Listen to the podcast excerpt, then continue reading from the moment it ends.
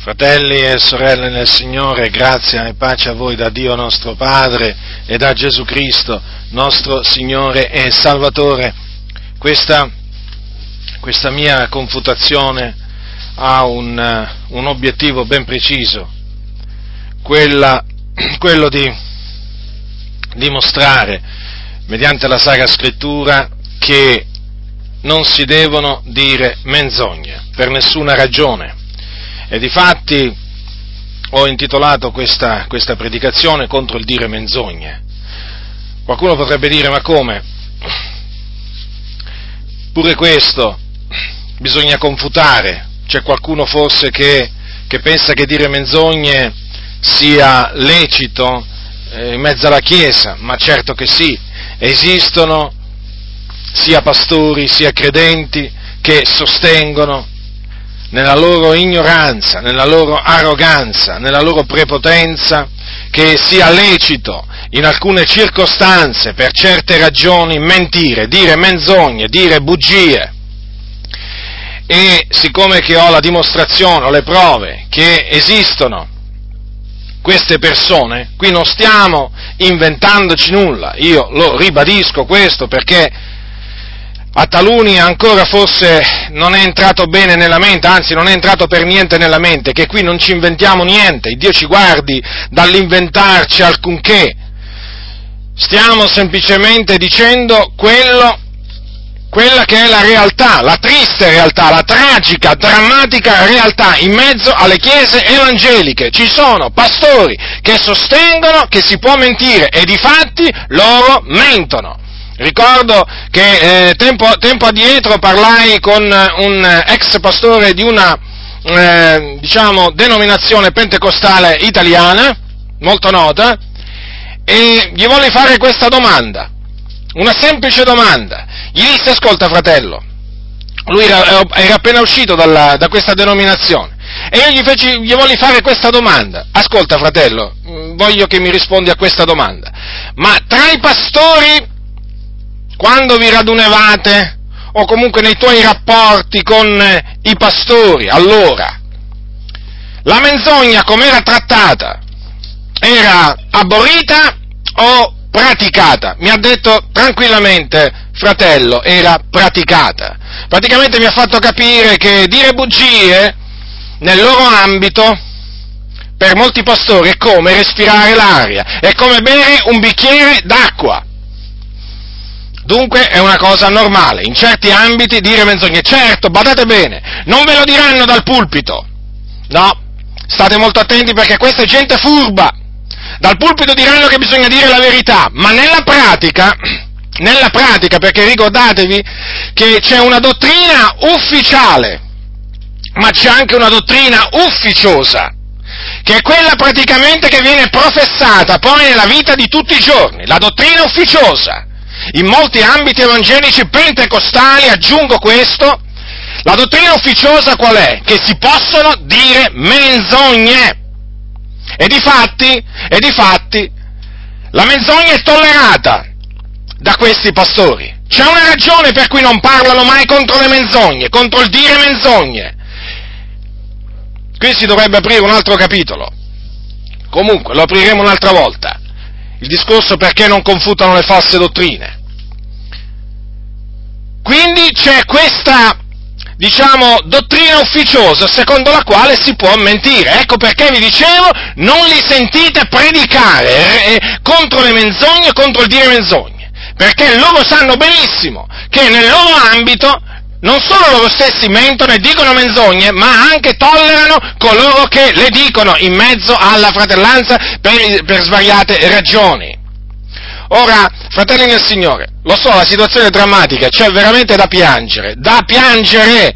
Cioè, qualcuno potrebbe dire, ma come a questo punto si sono ridotti molti? Sì, a questo punto. Oramai, in mezzo alla Chiesa c'è proprio amore, amore, dico amore, sviscerato verso la menzogna, perché la menzogna costituisce un rifugio per molti. Molti si rifugiano dietro la menzogna. Naturalmente questo è un rifugio, è un, è un rifugio vano, è un rifugio molto debole che a suo tempo poi il Signore lo distrugge. Però la realtà è questa, che molti si rifugiano nella menzogna.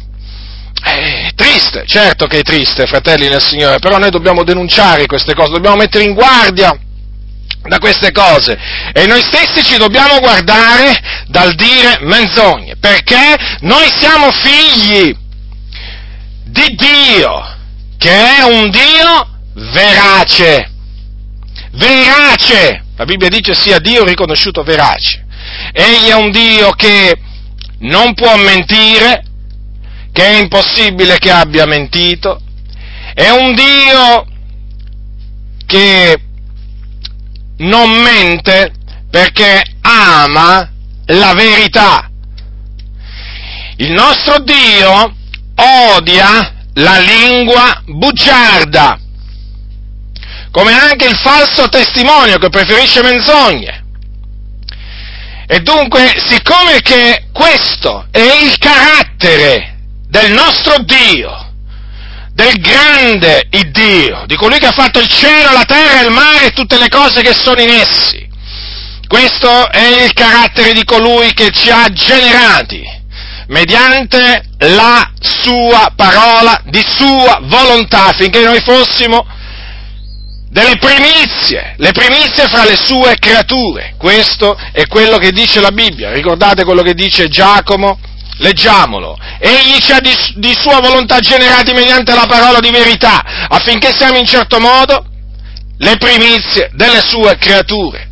Ora, il carattere appunto di questo nostro Dio è questo, che Lui ama la verità, dice sempre la verità e d'altro canto odia la menzogna.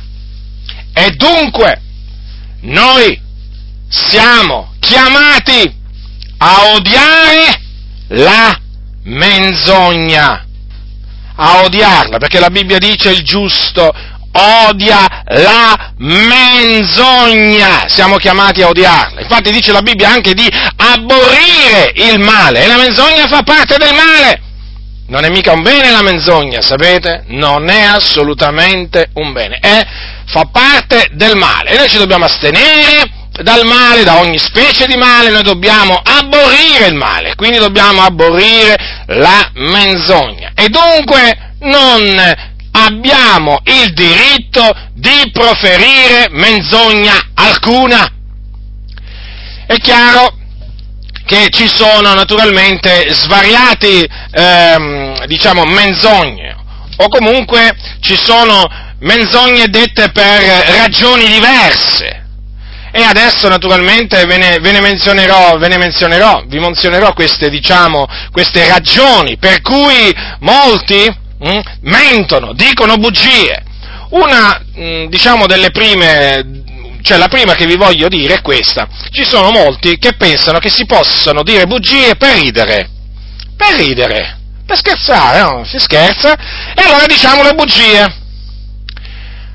Ora, generalmente questo avviene spesso, eh? Questo avviene spesso. Poi in certi periodi dell'anno, diciamo, si fa proprio veramente molto più, molto più sovente la, la bugia per... Eh, per, per ridere, no? a Carnevale per esempio, questo è il periodo appunto in cui si festeggia in molte parti del mondo il Carnevale, e appunto che voi sapete diciamo, è una festa di origine pagana, è una festa da cui noi ci dobbiamo astenere, a cui non dobbiamo partecipare in nessuna maniera e per nessuna ragione, e che durante la quale vige il detto, no, a carnevale ogni scherzo, ogni scherzo vale. E tra questi scherzi ci sono quelli appunto di mentire al prossimo, cioè di ingannare il prossimo per ridere, per farsi una risata. Dai, adesso gliela raccontiamo grossa, no? Si, si, suol dire tra gli amici, badate che qui parliamo pure tra, diciamo di persone che si dicono credenti, eh? Dai, adesso gli facciamo uno scherzo, gli raccontiamo questo, no? Per vedere naturalmente come reagisce, per farci due risate. E allora dipende, o magari gli eh, decidono di, di, di, di portare una brutta notizia, magari anche luttuosa alla persona, al loro prossimo, e, e naturalmente poi nel vedere, eh, nel vedere poi la sua, la sua reazione, la sua reazione poi, eh, dopo un po' di tempo, eh, gli diranno che era uno scherzo, o altrimenti gli porteranno una lieta notizia, anche questa naturalmente falsa, dunque costituirà anche questa una menzogna, e dopo aver visto la sua reazione gli diranno no, ma era uno scherzo, noi volevamo non ci credere perché noi volevamo, volevamo scherzare, volevamo, volevamo, farci due risate. Sapete che cosa dice la Bibbia, la, la Bibbia tale, a tale riguardo?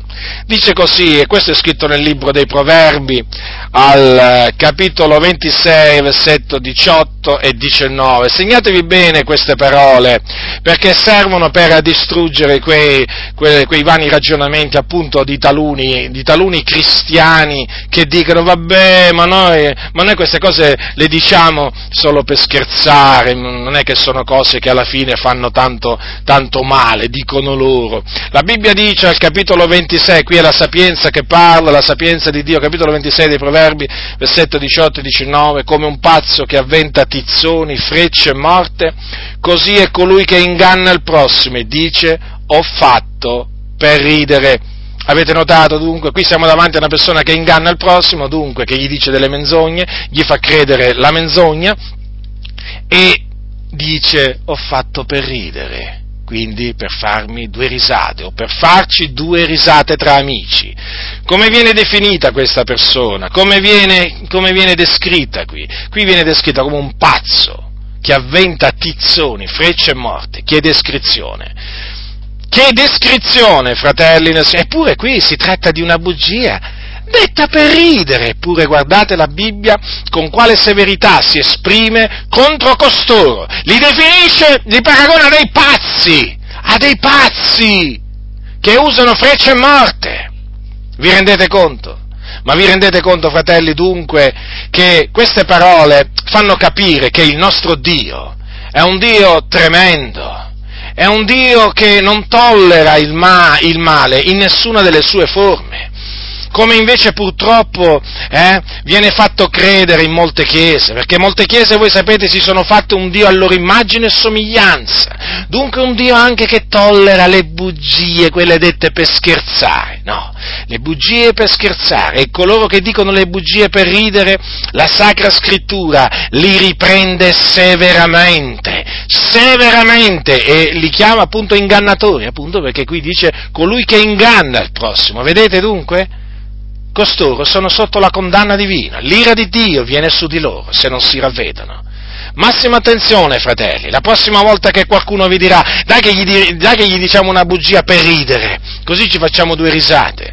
Fratelli, rifiutatevi, rifiutatevi di partecipare a questa opera infruttuosa delle tenebre. E non solo vi dovete rifiutare, dovete anche riprendere quel fratello, e se non è un fratello è una persona del mondo, non importa chi sia, dovete riprenderlo per eh, fargli capire vostra, diciamo, il vostro odio verso la menzogna, anche detta per ridere.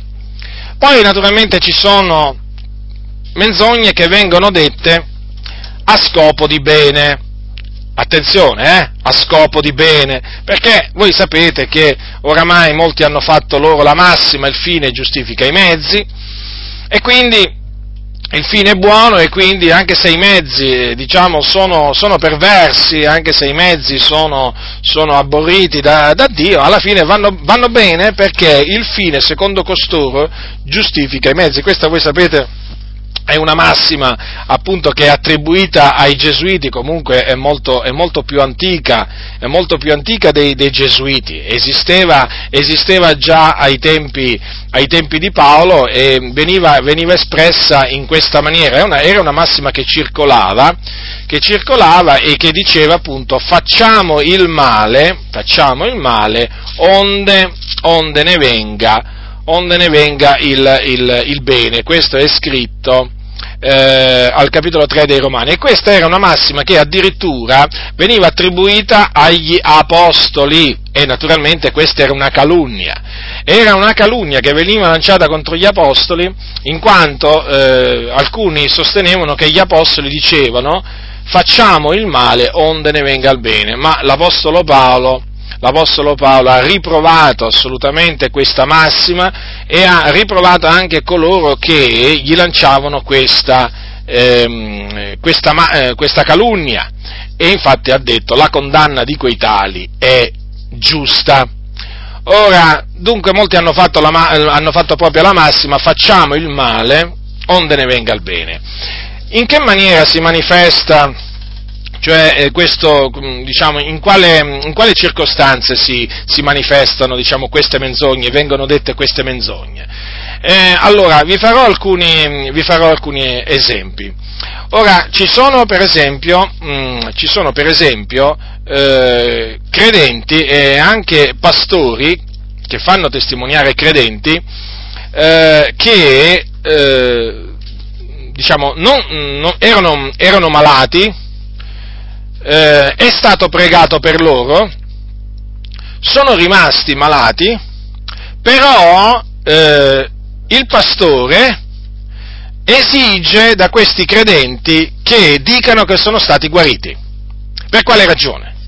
Perché eh, bisogna presentare al mondo un Dio vivente. Giustamente noi presentiamo un Dio vivente, un Dio che non muta, un Dio che guarisce ancora oggi. Tra le altre cose il Signore guarisce noi lo crediamo fermamente. E costoro, anche in quei casi in cui la guarigione non si è verificata, per ragioni naturalmente che Dio sa, io adesso non sto qui a descrivere le ragioni per cui una guarigione non può accadere, talvolta, talvolta ci sono casi in cui la guarigione non avviene, ma comunque sia, questi pastori esigono che questi eh, malati affermino, eh, testimonino che sono stati guariti. E dunque, dietro sollecitazione di questi uomini corrotti, perché non si può eh, che definirli in questa maniera, queste anime si sentono spinte a dire che il Signore le ha guarite. Poi, naturalmente, si verrà a scoprire, quando la malattia era grave, dopo poco tempo si verrà a scoprire che queste anime sono morte sono morte di quella stessa malattia che avevano detto che il Signore gli aveva guarito. E naturalmente questo sarà un grave scandalo, ma sapete, a questi pastori non interessa niente degli scandali, perché l'importante, l'importante è che tramite questa testimonianza qualcuno sia venuto al loro locale di culto e che naturalmente abbiamo, abbia cominciato a frequentare e a dare la decima. E anche le offerte, perché alla fine è quello che vogliono questi pastori, vogliono i soldi. Sono delle persone affamate, assetate di soldi. E dunque, pur di avere le folle, sono capaci di istigare alla menzogna. E guardate che di queste, di queste testimonianze, di queste testimonianze ce ne sono, eh Ce ne sono di queste storie veramente drammatiche, cioè persone istigate, o comunque sollecitate dai pastori a testimoniare una, una guarigione che era presunta, perché non era mai avvenuta. Però questo serviva loro per attirare le anime. Vedete? In questo caso ci si trova davanti a una menzogna, sollecitata, amata e praticata. Questo naturalmente è peccato agli occhi del Signore. Bandita la menzogna, dice la Bibbia. Bandita la menzogna, ognuno dica la verità al suo prossimo. Questo lo dice, questo lo dice Paolo agli Efesini. La menzogna va bandita. E dunque se non è avvenuta la guarigione, eh, nessuno può testimoniare di essere stato guarito, perché equivale a dire una menzogna. E poi queste cose quando avvengono e si fanno notare, eh, poi questi pastori corrotti, eh, tirano fuori tutti i loro sofismi, tirano fuori tutti i loro sofismi. C'è chi dice addirittura no, ma era stata guarita, poi non ha perseverato nella fede, la malattia gli è ritornata. sono dei bugiardi. Praticamente la menzogna detta da quell'anima la difendono, la giustificano con un'altra menzogna. Già, perché dovete sapere che una menzogna poi naturalmente per essere sostenuta ha bisogno di, un, di altre menzogne, di una o più menzogne. Un abisso chiama un altro abisso, dice la Sacra Scrittura.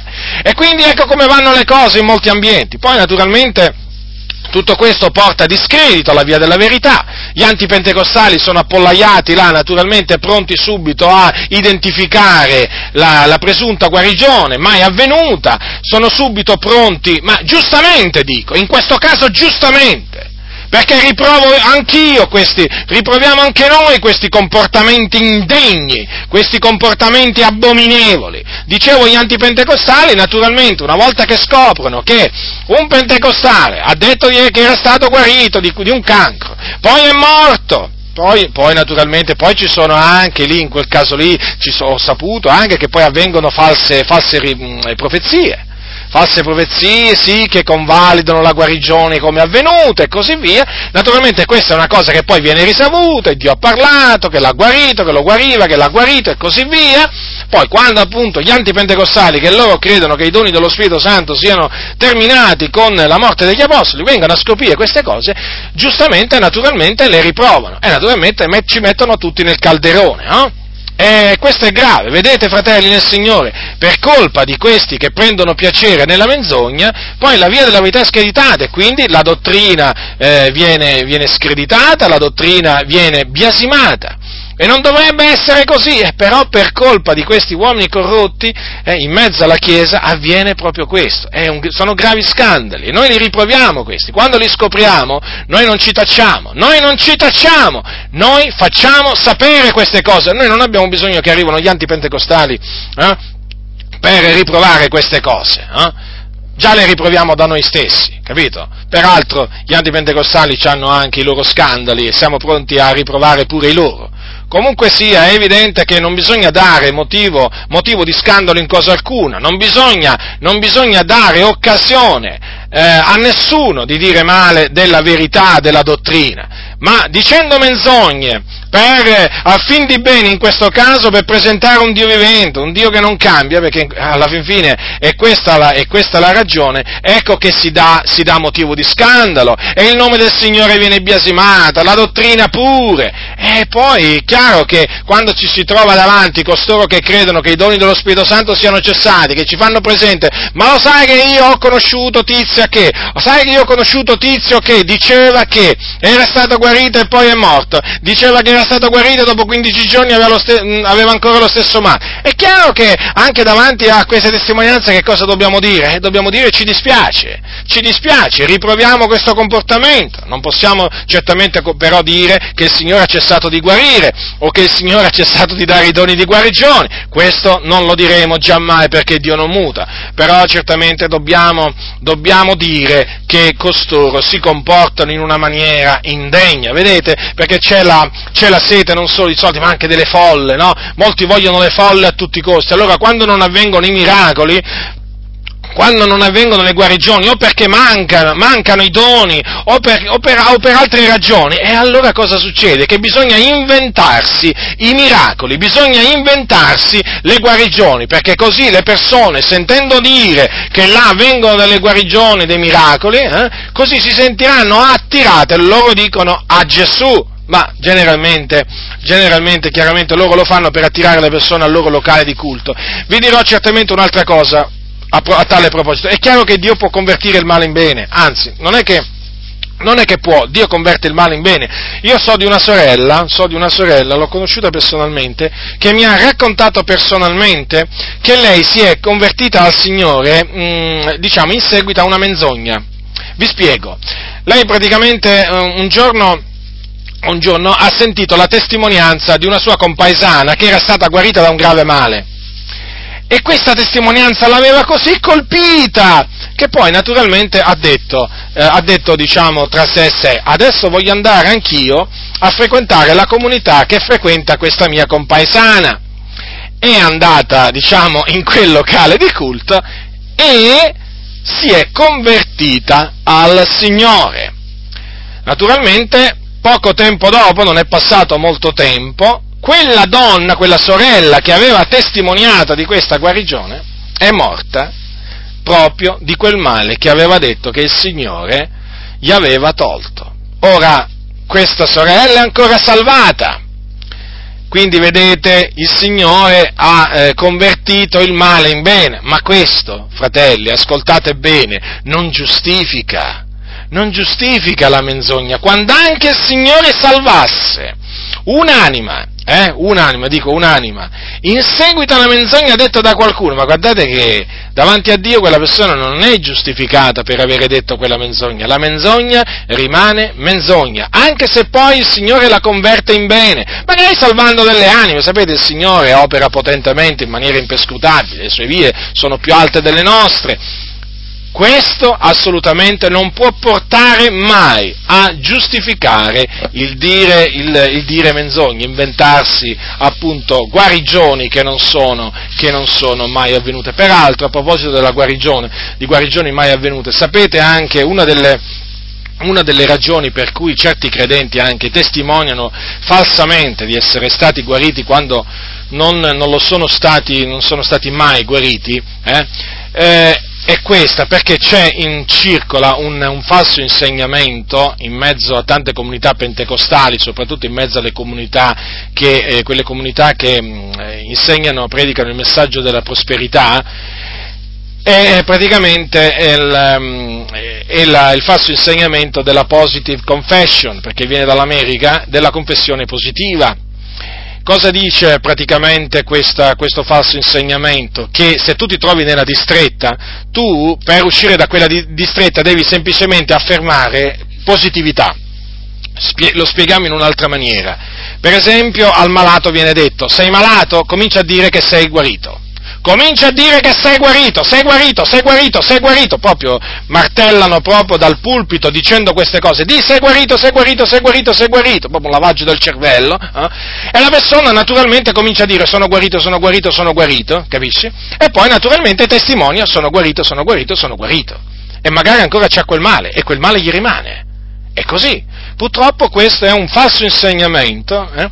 Al, assieme, che, che, poi va di pari passo col pensiero positivo, con l'altro falso insegnamento del pensiero positivo, per cui, capite, basta, uno basta che dice che, che è stato guarito, o come dicono loro, proclama, proclama la tua vittoria, la tua vittoria sulla malattia, proclama di essere stato guarito, proclamalo davanti al diavolo, ai demoni, insomma ti fanno tutti questi discorsi. No? Tu quindi devi solo proclamare, sono stato guarito, sono stato guarito, praticamente ti devi autoconvincere che sei stato guarito. Quando non sei stato guarito non è che si ottiene così la guarigione, no? praticamente cominciando a dire sono stato guarito, sono stato guarito. La guarigione è un beneficio, è un beneficio che si riceve da Dio mediante la fede in accordo con la sua volontà.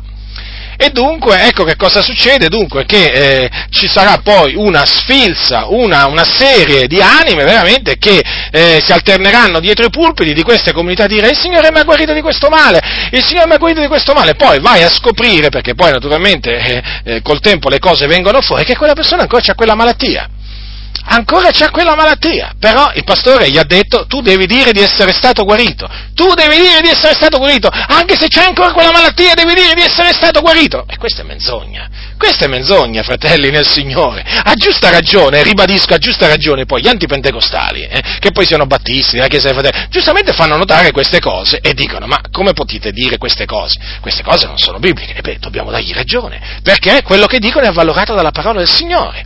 Pure noi facciamo presente dunque questo. Vedete dunque, fratelli del Signore, quanto, mm, diciamo, quanto danno stanno provocando anche questi, questi falsi insegnamenti della, della confessione positiva. Eh, quando qualcuno dice, vabbè, ma sempre a confutare state. Beh, proprio sempre non, non è vero, ma comunque, comunque sia spesso, ce n'è, ce n'è tanto bisogno. Eh, d'altronde l'immondizia è tanta, ci vuole tempo per rimuoverla, per distruggerla. Eh, non è mica non è mica poca l'immondizia che hanno accumulato questi pastori nel corso del tempo, è veramente tanta. Qui abbiamo montagne di immondizia e ancora ne dobbiamo, ne dobbiamo incenerire di immondizia, non è finita qua. Piacendo al Signore inceneriremo poi anche il resto dell'immondizia che rimane, sempre con l'aiuto di Dio, con la sua grazia, perché noi senza il Signore non possiamo fare niente. Alcuni dicono è sempre a confutare state. Beh, vi stavo dicendo, tanta, tanta l'immondizia, sono tante le false dottrine. E poi vedete, ogni falsa dottrina produce i suoi, i suoi danni. E questa falsa dottrina del pensiero positivo, che cammina a braccetto con la, la, la confessione positiva, il parlare positivo in Italia viene, viene, viene chiamato, eh? ecco che cosa ha prodotto? Una marea di menzogne, una marea di, di, di, di guarigioni mai avvenute, fratelli, guarigioni mai avvenute! Mai avvenute. Eh, che cosa sono poi quelle testimonianze? Quelle testimonianze sono menzogne. Dispiace, dispiace che avvengano queste cose, ci si spezza il cuore. Noi vorremmo sempre sentire, raccontare vere guarigioni, cose vere avvenute, perché queste cose sono inconfutabili, le vere guarigioni, fratelli nel Signore, i veri miracoli sono inconfutabili, cioè nessuno può dimostrare che non sono avvenuti, comprendete?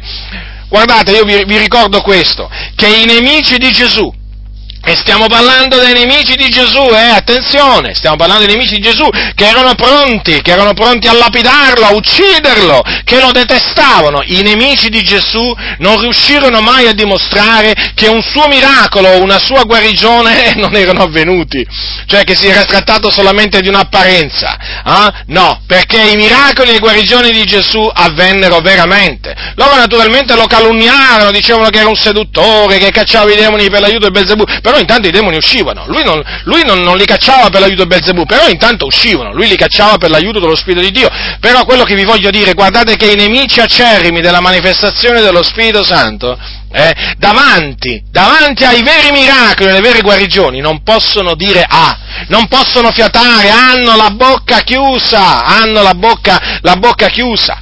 Guardate, io vi ricordo, eh, vi ricordo che eh, quando gli apostoli guarirono quel, quel, quel quello zoppo, quello zoppo che non poteva camminare sin dalla nascita, ve lo ricordate, no? al, al, detto, alla, alla, porta del tempio detta Bella, a Gerusalemme, io eh, vi ricordo vi ricordo che i, nemi, i, loro nemici non potevano assolutamente, non riuscirono a dimostrare nella maniera più assoluta che quel miracolo non era avvenuto. Tanto è vero che c'è scritto al capitolo 4, versetto 16, quando appunto, quando appunto poi Pietro e Giovanni furono fatti comparire davanti, eh, davanti agli anziani, eh, che c'è scritto così, eh, capitolo, anzi versetto, due versetti prima, capitolo 4, versetto 14, vedendo l'uomo che era stato guarito, qui vi presente con loro, non potevano dire nulla contro, ma quando ebbero comandato loro di uscire dal concistoro, conferirono fra loro dicendo, che faremo a questi uomini? Che un evidente miracolo sia stato fatto per loro mezzo è noto a tutti gli abitanti di Gerusalemme e noi non lo possiamo negare. Ma vi rendete conto chi furono coloro a dire queste parole? Ma vi rendete conto? Eh, so, fu, coloro, furono coloro che li minacciarono, eh, li minacciarono, non solo, gli intimarono appunto poi di non parlare più nel nome di Gesù. E loro voi sapete come gli risposero, no?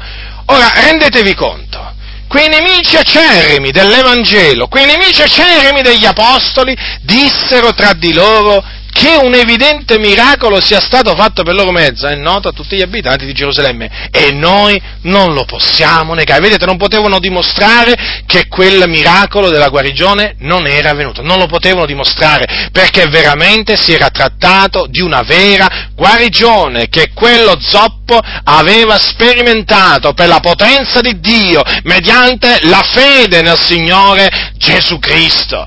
Vedete? Ecco perché noi dobbiamo desiderare dall'alto che veramente il Signore operi potentemente come a quei giorni, affinché ci siano veri miracoli, vere guarigioni, come quelle che avvenivano tramite gli apostoli e i nostri nemici, non importa se sono musulmani, cattolici romani, testimoni di Geova, mormoni, Chiesa dei Fratelli, battisti, presbiteriani, affinché costoro veramente non abbiano nulla da dire contro, perché quando avvengono i veri miracoli, le vere guarigioni. E allora sono tutti con la bocca chiusa costoro e devono riconoscere, riconosceranno che degli evidenti miracoli, delle evidenti guarigioni sono state compiute fra noi per la potenza di Dio. E allora ci saranno tanti antipentecostali della Chiesa dei Fratelli che lasceranno le loro adunanze, lasceranno le loro adunanze come battisti, presbiteriani e si uniranno a noi, si uniranno a noi perché diranno veramente che Dio è con noi,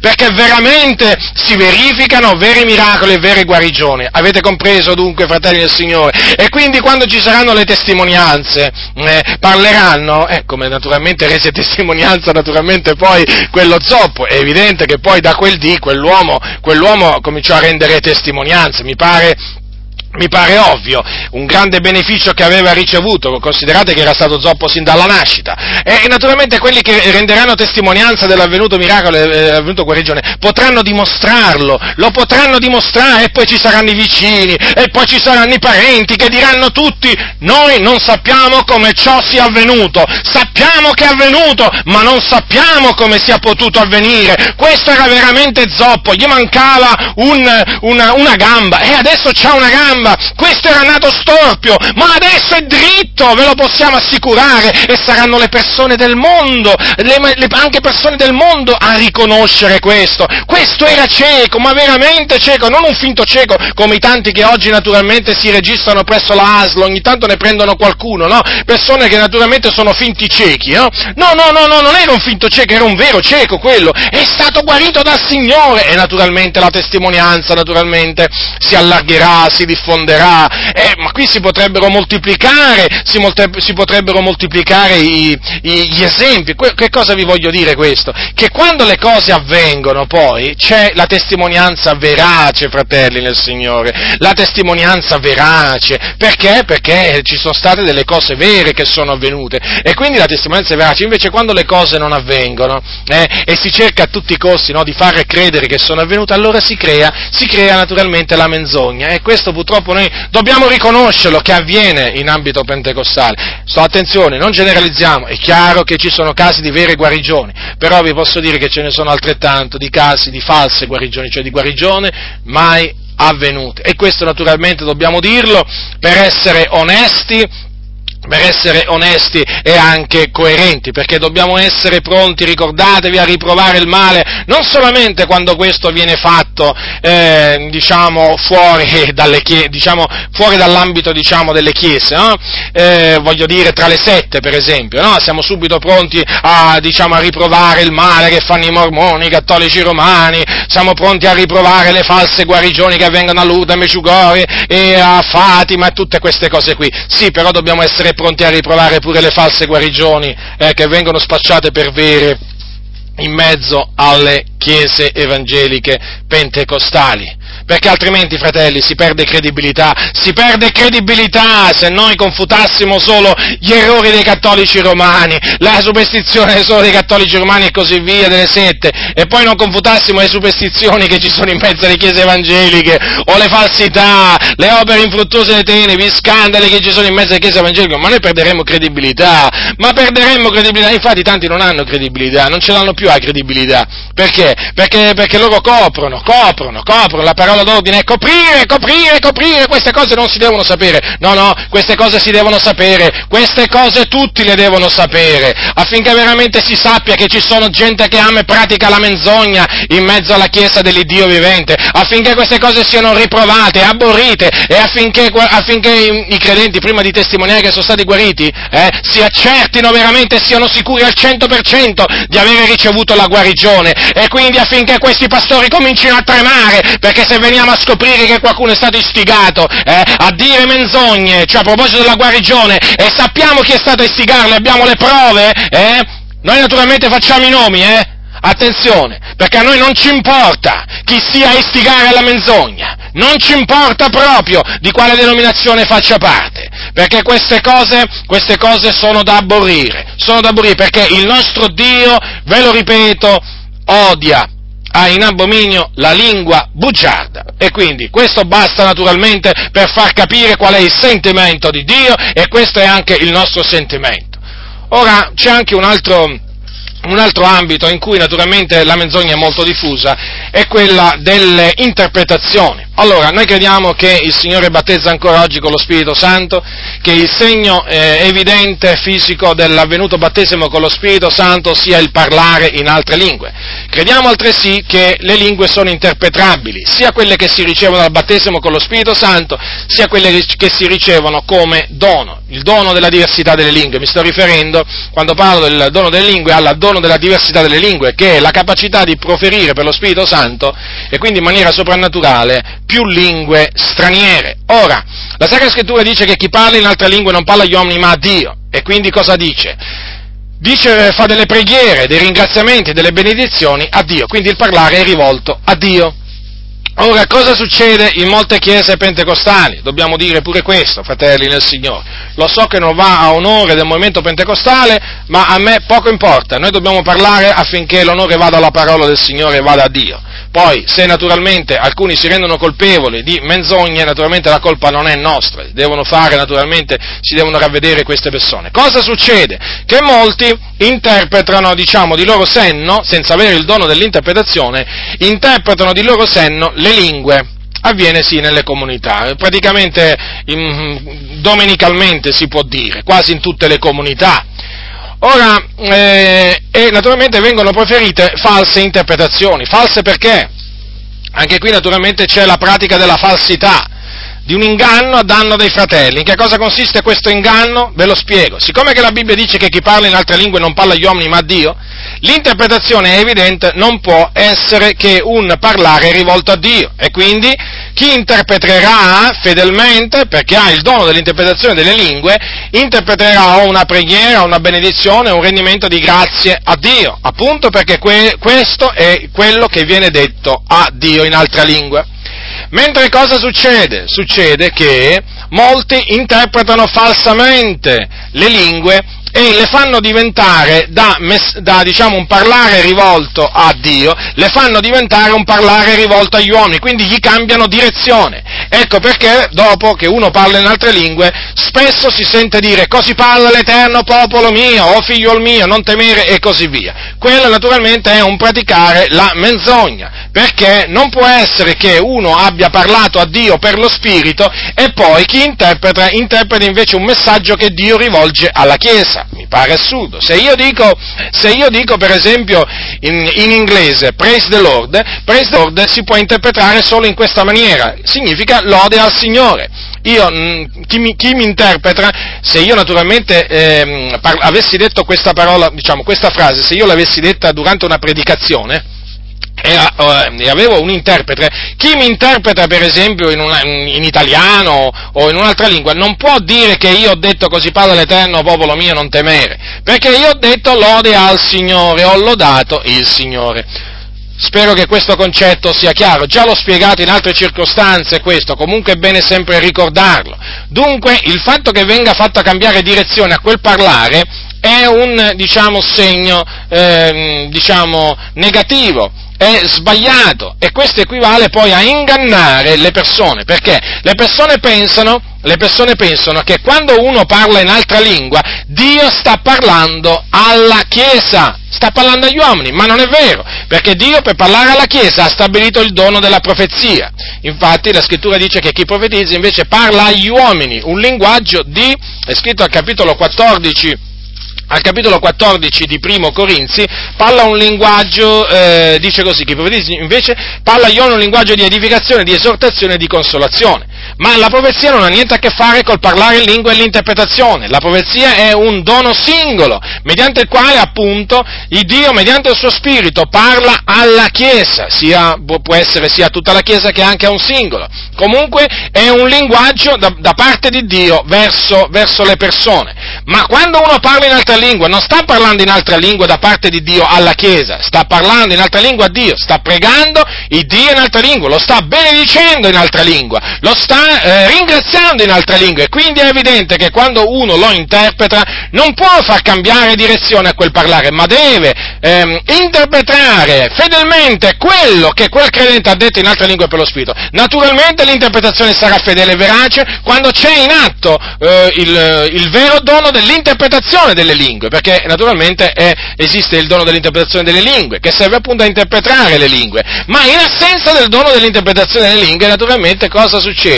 Succede che ci sono credenti che si inventano pure il dono dell'interpretazione delle lingue, e quindi per far credere che hanno il dono dell'interpretazione delle lingue, cominciano appunto a interpretare, a interpretare, e alcuni pensano che questi abbiano il dono dell'interpretazione delle lingue, quando non hanno assolutamente il dono dell'interpretazione delle lingue, e questo è manifesto dal fatto che praticamente un parlare, un parlare rivolto dal, dal credente per lo Spirito a Dio viene addirittura mutato in un parlare di Dio agli uomini. Vi rendete conto, fratelli? Queste sono menzogne, sono menzogne perché non si può far credere al popolo del Signore una cosa per un'altra. Se chi ha parlato in altra lingua ha parlato a Dio, eh, nessuno ha il diritto di, fare, eh, di fargli dire un, tutt'altra cosa. Comprendete? Sono menzogne, sono menzogne che oramai sono diffuse veramente a iosa, diffondono a iosa oramai nelle comunità pentecostali. E queste cose vanno riprovate, vanno riprovate. Una volta, una volta un credente, dopo che mi sentì predicare mi sentì inse- rivolgere questo insegnamento,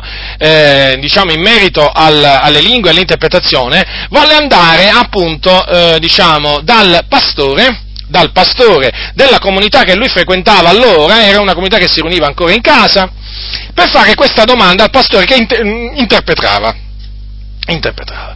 E praticamente lo prese, diciamo, da parte un, un giorno e gli disse, senti fratello, mi devi dire una cosa, ma tu, eh, ma tu come fai a interpretare? Ma tu intendi per lo Spirito quello, quello che è stato detto? E lui gli ha risposto così, badate bene, era uno che interpretava, eh, interpretava spesso. Gli ha detto no, io non, non intendo, però gli ha detto l'importante è che quello che dico non contrasta la dottrina di Dio. E questo fratello chiaramente quando si è sentito rispondere in questa maniera si è ricordato di quello che gli insegnavamo mediante le scritture. Allora ha capito praticamente da quel dì che quelle erano false interpretazioni, quelle sono menzogne, fratelli. Ma come si fa a rispondere? L'importante è che non contrasta la, dottrina di Dio, come un altro pastore che rispose ad un altro fratello che gli ha chiesto, sempre perché naturalmente a questo fratello gli avevo detto, senti, guarda che la scrittura dice questo. Allora questo fratello, un altro fratello, eh, andò da, da un altro pastore, eh, che anche lui interpretava spesso, e gli disse, senti fratello, ma mi vuoi spiegare come fai a interpretare? Ecco la risposta. Questo gli ha detto, sai, qui eh, quando c'è qualche problema in comunità, no, io mi oriento in base ai problemi che ci sono nella comunità, vedo un po' i problemi che ci sono, poi in base al problema naturalmente do l'interpretazione. Ecco.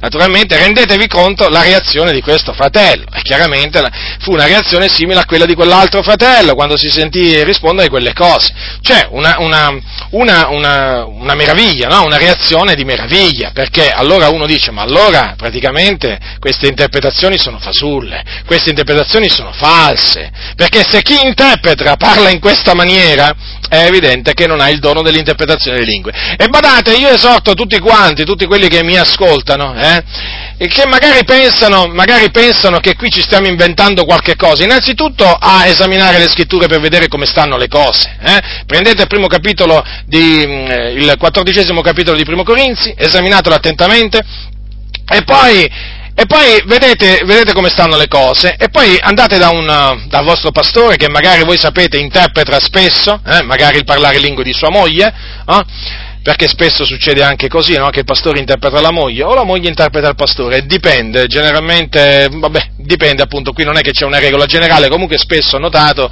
che mh, praticamente marito e moglie è tutto fatto in famiglia praticamente, in molte comunità c'è diciamo, la manifestazione dello spirito diciamo, a, livello, a livello familiare, diciamo, organizzano un po' queste cose a livello familiare, esistono, esistono queste cose. Recatevi appunto o dalla moglie del pastore, quando è la moglie del pastore interpretare, o dal pastore stesso, stesso quando interpreta lui e spiegare, e fatevi spiegare come lui faccia interpretare, soprattutto alla luce di quanto dice la Sacra Scrittura, fatevi spiegare come lui riesce a far dire, diciamo, ehm, a far credere che quello che è stato detto in altre lingue sia, sia stato un messaggio rivolto da Dio agli uomini, quando invece dice la Bibbia che chi parla in altra lingua non parla agli uomini ma a Dio. Fatevelo spiegare, poi mandatemi un'email e fatemelo sapere. Sarò lieto di conoscere anche quello che ha detto, diciamo, quello che vi ha detto. Fratelli, perché vi dico queste cose? Perché so appunto che esistono false interpretazioni, esistono appunto persone che non amano la verità, non, non, praticano, non praticano la verità. E chiaramente con con, dei, con, degli stratagemmi, con degli stratagemmi particolari, sempre a scopo di bene naturalmente, perché poi naturalmente cosa ti dicono?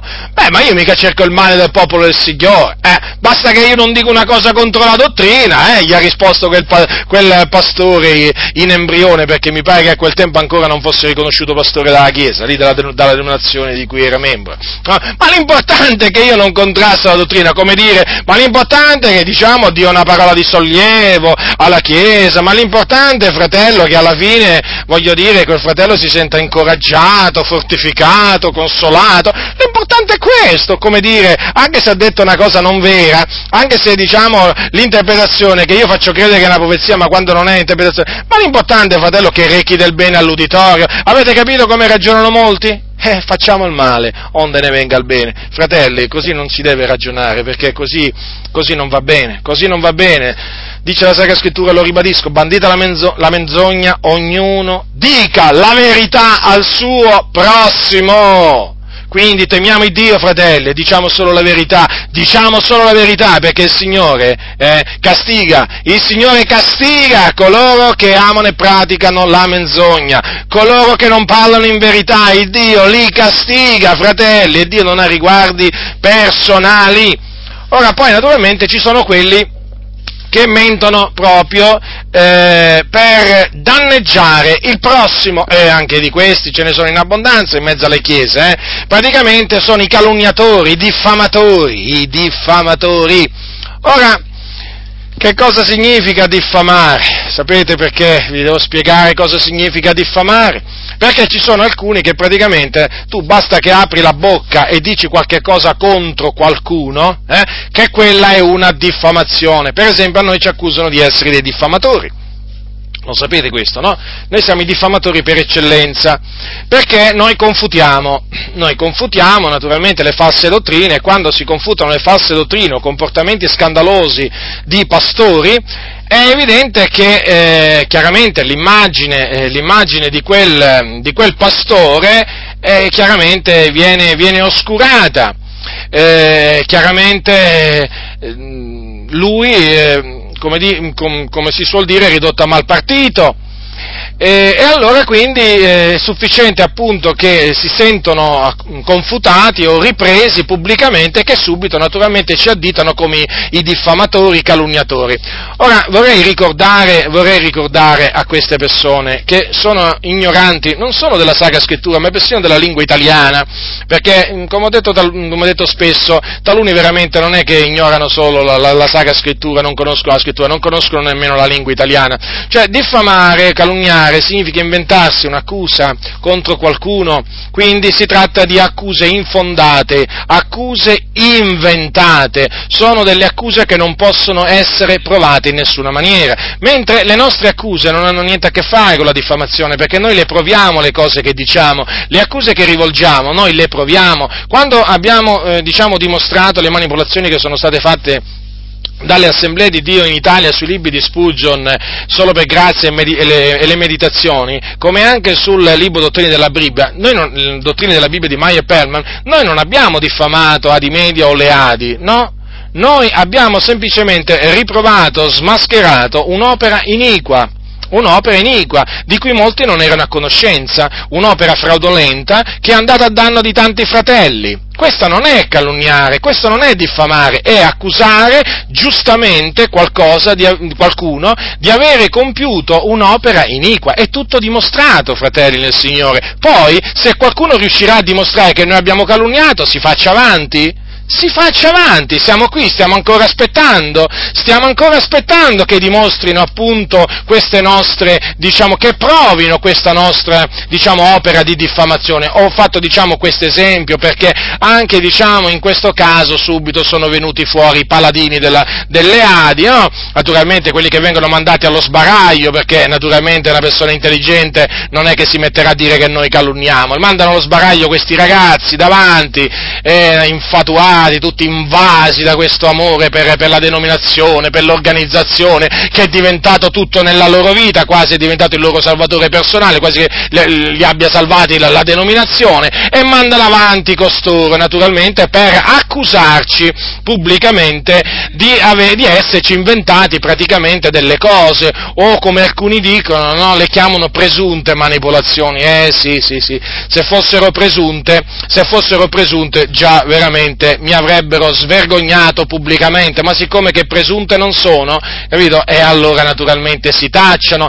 Quindi, cosa ho voluto dire con questo? La calunnia, la diffamazione è un'accusa infondata, un'accusa infondata, eh, inventata, ma quando l'accusa è provata, fratelli nel Signore, provata, dimostrata, non si tratta assolutamente né di diffamazione né di calunnia. Questo lo dico naturalmente subito per, per chiarire per chiarire che cosa, ehm, che cosa non è eh, diffamare, perché il fatto che qualcuno parli contro un altro non, ass- non, significa necessariamente che quello sta diffamando il suo prossimo. Ma fratelli nel Signore, ma se siamo diffamatori noi, allora era diffamatore pure Gesù. Ma lo sapete che Gesù ha parlato male degli scribi e dei farisei? Ma lo sapete Gesù come li ha chiamati gli scribi e farisei? Ma lo sapete Gesù che cosa ha detto degli scribi e farisei? Basta che vi leggete il capitolo 23 di Matteo e vi rendete conto non solo che li, che li ha chiamati stolti, guide cieche e così via, ma naturalmente gli ha attribuito delle opere, eh, delle opere malvagie. Che cos'è Gesù? Un calunniatore? È un diffamatore? Allora pure lui ha calunniato gli scribi e farisei,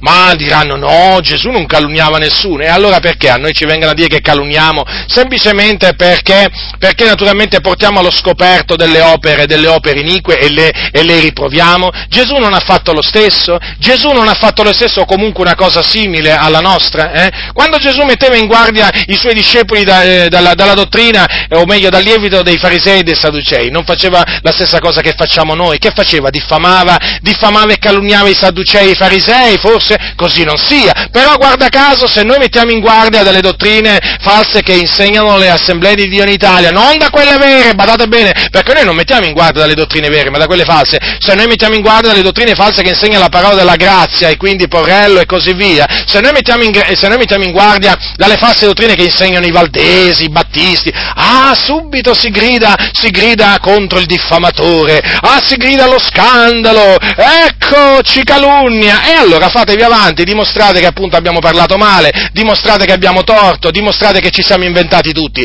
dimostratelo e vi chiederemo perdono, vi chiederemo scusa pubblicamente, ma lo dovete dimostrare, noi siamo stanchi di sentire dire le solite accuse generiche, superficiali, tu qui, tu là, dimostrate, sapete cosa significa dimostrare? Provare, come si fa in un tribunale. Tu devi smontare la tesi dell'accusa e se non la smonti vai in carcere, ti prendi veramente quello che meriti, ma devi smontare la tesi dell'accusa, perché se non la, se non la smonti la tesi dell'accusa, quell'accusa lì va andare contro di te, ma se tu non riesci a dimostrare che chi ti accusa si è inventato la cosa, tu passi i guai e tu passi giustamente per chi ha torto. Allora, dove sono quelli che vogliono dimostrare che noi li abbiamo calunniati? Facciano avanti, dimostrino. Se noi gli abbiamo attribuito una falsa dottrina che non insegnano, o se noi abbiamo chiamato quella dottrina falsa quando invece è vera, lo facciano, lo dimostrino all'Assemblea di Dio in Italia, se noi abbiamo, diciamo, abbiamo diffamato, diciamo, smascherando le manipolazioni, se noi vi abbiamo attribuito qualche cosa di malfatto che non avete, che non avete assolutamente fatto, perché, mh, mm, chissà, abbiamo preso un abbaio, eh, ci siamo svegliati male quella mattina, non so, il diavolo ci ha sedotti, ci ha ingannati, e quindi abbiamo preso fischi per fiaschi, sì, io mi sono dimenticato tutto di un botto il significato della lingua inglese, mi sono inventato, diciamo, le cose che diceva Spurgeon, e naturalmente voi avete ragione, poverini. Allora fatevi avanti, dimostrate, dimostrate che quelle non sono manipolazioni, ma che voi avete tradotto fedelmente il testo originale di Charles Spurgeon e anche il testo originale di Meyer Perlman e dei, dei loro libri. Dimostratelo! Che cosa ci vuole? È una delle cose più semplici, è una delle cose più semplici che esiste, difendersi appunto da delle accuse diffamatorie. Poi in questo caso, poi in questo caso, poi se volete anche dimostrare che mi sono inventato che insegnate la gap theory, se volete anche dimostrare che mi sono inventato, diciamo che per voi il fuoco dell'inferno allegorico, ma fatevi avanti, ma cosa c'è? Cosa più facile di dimostrare che io, che io diciamo, eh, vi ho calunniati? Ma su, fatelo, vi chiederò perdono, fatelo, sbrigatevi però, qui stanno passando gli anni e ancora state in silenzio, parlate, fate sapere a tutta la fratellanza, fate sapere a tutta la fratellanza che c'è un calunniatore, fate il suo nome, mettete in guardia la fratellanza, su, dai, se io vi ho calunniati, perché non lo fate? Perché non lo fate? Noi lo sappiamo bene perché non lo fate. E anche voi lo sapete bene perché non agite in questa maniera. Perché? Perché avete operato fraudolentemente insegnate false dottrine e siccome che sapete che l'accusa che vi lanciamo, le accuse che vi lanciamo sono vere, allora vi state zitti. E allora sì, dovete stare zitti, ma non solo dovete stare zitti, vi dovete pure ravvedere. Non è sufficiente il vostro silenzio, vi dovete ravvedere davanti a Dio, perché avete ingannato i fratelli, avete manipolato i libri degli altri, quindi vi dovete ravvedere, non importa se siete Adi, in questo caso Adi naturalmente, ma anche voi che non siete delle Adi, vi dovete ravvedere, perché insegnando false dottrine avete ingannato i fratelli. Quindi ecco, chiariamo subito appunto che cosa non significa diffamare. Ora, la diffamazione, no? quando uno si inventa un'accusa, la legge, la legge di Mosè, che è fatta non per il giusto, ma per gli iniqui, per i peccatori e così via, la, la, la legge dice non attestare il falso, contro il tuo prossimo. Sapete, questo è un comandamento, questo è un comandamento del Signore, fa parte delle dieci parole che il Signore pronunciò sul Monte Sinai. Allora, capitolo 20 dice così la Sacra Scrittura, non attestare il falso contro il tuo prossimo. Ora, per coloro che attestavano il falso contro il loro prossimo, eh, appunto, c'era una punizione. Facciamo alcuni casi. Allora, prendete il capitolo 19 del Deuteronomio. Voi sapete che la legge è, è, è buona se uno la usa legittimamente? E che è fatta per ogni altra cosa contraria alla sana dottrina. Quindi, siccome che la calunnia è un qualche cosa che è contraria alla sana dottrina, allora dimostriamo adesso appunto che cos'è la calunnia e come Dio la aborisce come Dio la, fa, la punisce eh, mediante la legge. Capitolo 19 del Deuteronomio. Allora, da versetto 15. Un, un solo testimone, dice la Sacra Scrittura, non sarà sufficiente contro alcuno, qualunque sia il delitto o il peccato che questi abbia commesso. Il fatto sarà stabilito sulla deposizione di due o di tre testimoni. Quando un testimone iniquo si leverà contro qualcuno per accusarlo di un delitto, i due uomini fra i quali ha luogo la contestazione compariranno davanti all'Eterno, davanti ai sacerdoti e ai giudici in carica in quei giorni. I giudici faranno una diligente inchiesta e se quel testimonio risulta un testimonio falso che ha deposto il falso contro il suo fratello, farete a lui quello che egli aveva intenzione di fare al suo fratello. Così torrai via il male di mezzo a te. Gli altri ludranno e temeranno e da allora in poi non si commetterà più in mezzo a te una simile malvagità. L'occhio tuo non avrà pietà, vita per vita, occhio per occhio, dente per dente, mano per mano, piede per piede. Allora, fratelli del Signore, dunque, ecco che qui c'è un, un testimonio iniquo che si leva contro qualcuno, gli attribuisce qualche cosa di malfatto Ora, la Sacra Scrittura innanzitutto dice che un solo testimonio non è sufficiente contro qualcuno, eh? quindi ci vogliono almeno due o tre testimoni. Allora, i testimoni accusano Tizio di avere, eh, diciamo, fatto una opera iniqua. I giudici sono chiamati a fare una diligente inchiesta, non un'inchiesta superficiale, eh? come si suol dire all'acqua di rose, ma diligente, quindi seria, approfondita.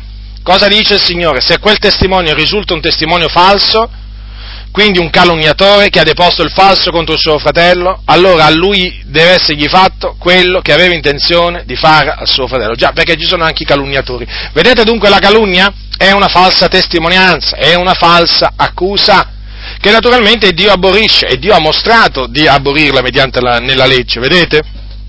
Infatti è previsto un castigo, una pena per i calunniatori. Fratelli nel Signore, la calunnia è una menzogna, perché appunto è qualcosa che non corrisponde a verità. e agli occhi del Signore è punibile, è come se è punibile. Prendete anche il capitolo 22 del, del, del Deuteronomio, voglio leggere appunto dal versetto, allora, il capitolo 22, dal versetto 13 capitolo 22, versetto 13. Se un uomo sposa una donna, coabita con lei e poi la prende in odio, l'accusa di cose turpi e la diffama dicendo ho preso questa donna e quando mi sono accostato a lei non l'ho trovata vergine, il padre e la madre della giovane prenderanno i segni della virginità della giovane e li produrranno dinanzi agli anziani della città alla porta. Il padre della giovane dirà agli anziani, io ho dato la mia figliuola per moglie a quest'uomo, egli l'ha presa in odio ed ecco che l'accusa di cose infami, dicendo non, tro- non, tro- non ho trovato vergine la tua figliuola. Ora ecco qui, qua i segni della, della verginità della mia figliuola e spiegheranno il lenzuolo davanti agli anziani della città. Allora gli anziani di quella città prenderanno il marito e lo castigheranno e siccome ha diffamato una vergine di Israele, lo condanneranno a un'ammenda di cento sicli d'argento che daranno al padre della giovane. Ella rimarrà sua moglie ed egli non potrà mandarla via per tutto il tempo della sua vita. Allora, fratelli, vedete qua ci si trova davanti a un marito che comincia a diffamare la moglie. E dice praticamente che non l'ha trovata vergine quando si è accostata a lei, eh, non l'ha trovata vergine. E per costoro, naturalmente, la legge prevedeva per, diciamo, per una fanciulla, per, per una, in questo caso per una fanciulla eh, se, la, se, l'accusa è fondata, se l'accusa era fondata c'era la lapidazione, la morte. Ora, però qui vedete, si parla di diffamazione, questo uomo diffama la propria moglie, quindi cosa succede? Che i genitori, i genitori, il padre e la madre della giovane, naturalmente cosa fanno? Prendono i segni della verginità, quindi prendono quello che devono prendere e lo esibiscono, lo esibiscono eh, davanti, davanti, agli anziani, davanti agli anziani. E davanti ai segni della verginità, gli anziani cosa devono, diciamo, stabilire? Devono stabilire, e capiscono naturalmente, che quell'accusa di non avere trovato vergine la propria moglie era una diffamazione, cioè un'accusa falsa. E allora, vedete, una volta che appunto su, eh, gli anziani vedono sul lenzuolo i segni della verginità, allora prendono il marito e lo castigano, era un ordine di Dio, doveva essere castigato un tale uomo, perché aveva diffamato una vergine di Israele e doveva pagare, vedete, una, un'ammenda, cioè una multa che, dovevano, che doveva dare al padre, al padre della giovane. E poi la giovane doveva rimanere moglie di questo uomo, che non avrebbe potuto già, già mai mandarla via eh, per tutto il tempo della sua vita. Quindi vedete, nel caso di diffamazione, in questo caso, l'accusatore passava i guai, naturalmente veniva punito, veniva castigato. Quindi vedete, ancora una volta il Signore mostra che Lui abolisce la, la diffamazione.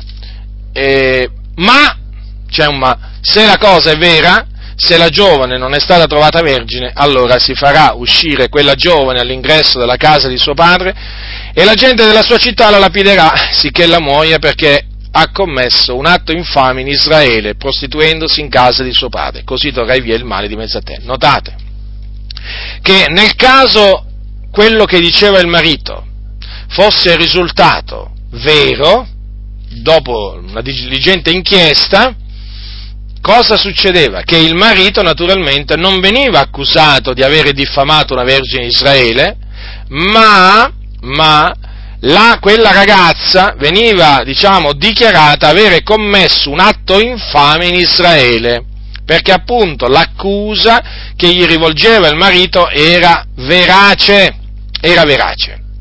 E quindi era questa donna, questa ragazza, si era prostituita in casa di suo, di suo, padre. Vedete che in questo caso sparisce l'accusa di diffamazione verso una Gio, una vergine di Israele. Certo, e Dio è giusto, fratelli e signori, le accuse giuste, le accuse fondate non sono diffamazioni, non sono calunnie. Vedete dunque, fratelli del Signore, come la Bibbia, come, come la Bibbia ci spiega in maniera chiara, eh? Che, cosa, che cos'è la diffamazione, come il Signore castiga, castiga i diffamatori. Adesso vi voglio leggere, vi voglio leggere in primo re, in primo re al capitolo, capitolo 21, vi voglio leggere diciamo, o comunque vi voglio dire quello che è avvenuto a Isabel, la moglie di Acab. E non solo, e non solo a Isabel ma anche a Acab, perché anche qui ci si trova davanti a, delle, a, a un caso di diffamazione, un vero caso di diffamazione. Perché? Perché praticamente c'era un certo Nabot di Israele che aveva in, in Israele una vigna no, presso il palazzo di Acab, Acab era il re, il re di Samaria. E siccome che Acab eh, gli chiese la, sua, la, la vigna a Nabot, a Nabot non gliela volle dare, non gliela volle dare, per delle sue ragioni, no? perché era l'eredità dei suoi padri. E allora lui se ne tornò a casa sua triste, Acab, perché era rimasto irritato da quella parola di Nabot.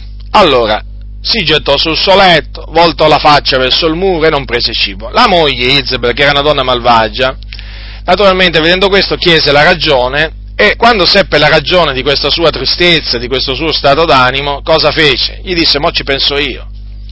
Adesso ci penso io. E ecco che cosa ha fatto.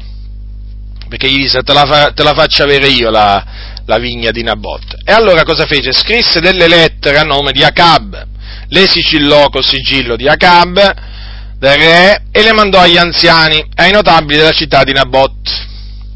Cosa è avvenuto? Che in questa lettera, in queste lettere c'era scritto di bandire un digiuno, di fare sedere Nabot in prima fila davanti al popolo e mettergli davanti, dovevano essere messi davanti a questo uomo due scellerati, i quali dovevano deporre contro di lui dicendo tu hai maledetto il Dio ed il re. Poi, doveva essere menato fuori dalla città e essere lapidato.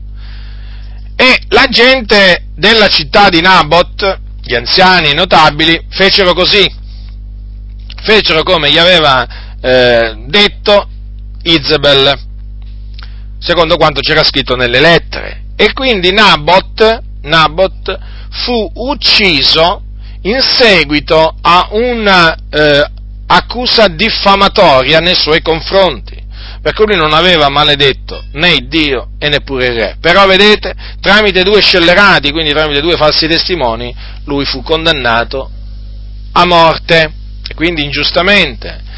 Ma il Signore, fratelli nel Signore, il Signore, che è giusto e non tiene il colpevole per innocente, decretò, decretò la vendetta, la sua tremenda vendetta contro sia Acab che contro Izebel. Perché Acab, dopo che seppe che era morto Nabot, cosa fece? Scese alla vigna di Nabot per prenderne possesso. Adesso ascoltate cosa dice la Sacra Scrittura, voglio leggervi questo. Capitolo 21 di Primo Re, versetto 17. Allora la parola dell'Eterno fu rivolta ad Elia, il Tissibita, in questi termini. Levati, scendi incontro ad Acab, re di Israele, che sta in Samaria Ecco, egli è nella vigna di Nabot dove è sceso per prenderne possesso. Gli parlerà in questo modo, così dice l'Eterno, dopo aver commesso un omicidio viene a prendere prender possesso. E gli dirai, così dice l'Eterno, nello stesso luogo dove i cani hanno leccato il sangue di Nabot, i cani leccheranno pure il tuo proprio sangue. Acab disse ad Elia, mai tu trovato nemico mio? Elia rispose, sì, t'ho trovato, perché ti sei venduto a fare ciò che è male agli occhi dell'Eterno. Ecco, io ti farò venire addosso la sciagura, ti spazzerò via e sterminerò della casa di Acab ogni maschio schiavo libero che sia in Israele ridurrò la tua casa come la casa di Geroboamo, figliolo di Nebat, e come la casa di Basa, figliolo di Abia, di Aia, perché tu mi hai provocato ad ira e hai fatto peccare Israele. Anche riguardo a Izebel, l'Eterno parla e dice, i cani divoreranno Izebel sotto le mura di Israele quei da Cab che morranno in città saranno divorati dai cani e quei che morranno nei campi saranno mangiati dagli uccelli del cielo. Allora, fratelli, notate come il Signore pronunciò, pronunciò la sua vendetta, il suo giudizio contro eh, Acab e sua moglie Isabel. E queste parole che Dio preannunciò tramite Elia eh, si adempirono letteralmente. Fu ucciso Acab, voi sapete, durante una battaglia contro i Siri, qualcuno scoccò per caso una freccia dal suo arco e lo colpì, lo colpì e lui, e lui, e lui, e lui morì. Naturalmente è scritto per caso perché voi sapete, come vi ho già spiegato, ci sono degli eventi che sembrano fortuiti e il Signore naturalmente li presenta come fortuiti nella sua parola, ma naturalmente non sono fortuiti perché è Dio che ha guidato il lancio di quella freccia, perché appunto aveva decretato la morte di questo re malvagio. E allora il Signore fece sì che eh, lui scendesse in quella battaglia contro i Siri e che appunto eh, qualcuno scoccando a casa la freccia del suo arco lo colpisse, perché il Signore naturalmente può fare pure questo, può far uccidere qualcuno facendolo ammazzare, diciamo per caso, usiamo questa espressione così naturalmente, ma non è per caso, è naturalmente avviene in virtù di un suo decreto, però apparentemente, apparentemente sembra che tutto ciò sia avvenuto per caso. E poi naturalmente colpì Jezebel Isabel eh, fece appunto, la fece divorare la, sotto le mura di Israele dai cani, pensate, i cani divorarono il corpo di quella donna estremamente malvagia, data alla stregoneria e che aveva istigato Acab a fare ciò che è male agli occhi del Signore. Vedete dunque, fratelli, il Signore non tiene colpevole per innocenti, i calunniatori, i diffamatori, quelli naturalmente che usano la diffamazione per rovinare il proprio prossimo, per interessi vari, il Signore li castiga. Vi stavo dicendo prima che la calunnia è diffusa in mezzo alla Chiesa di Dio. Sì, sì, è diffusa perché naturalmente ci sono molti che hanno interesse a distruggere la reputazione del loro prossimo e si inventano delle accuse e sono proprio dei calunniatori. Una volta scoperti costoro devono essere proprio estromessi dall'assemblea, perché veramente sono persone malvagie che prendono piacere nella menzogna, proprio si inventano le accuse proprio, ma le più inverosimili talvolta. Eh, naturalmente non le possono provare, non le possono provare, ma le mettono in circolazione lo stesso per rovinare Tizio, Caio, Sempronio. Sappiano tutti questi calunniatori che l'ira di Dio al suo tempo scenderà su di loro come, scesa, come scese su Izebel. Il Signore, il Signore è un Dio giusto, il Signore è un Dio giusto, fratelli del Signore, è un vendicatore in tutte queste cose. Poi ecco che ci sono naturalmente quelli che mentono per eh, fortificare, fortificare le mani degli empi.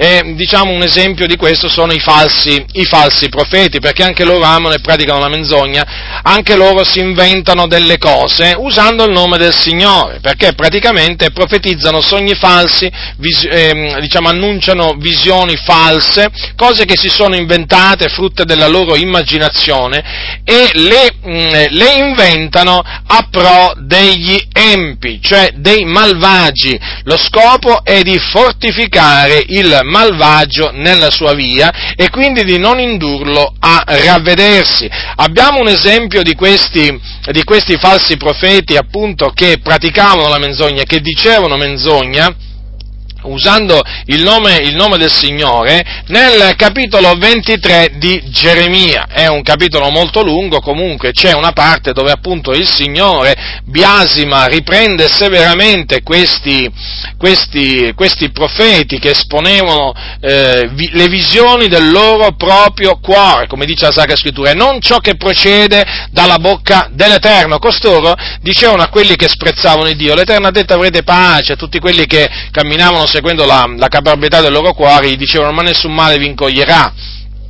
Insomma, praticamente lusingavano gli empi con delle false profezie che si poggiavano naturalmente su, su sogni inventati, su visioni che loro non avevano mai visto.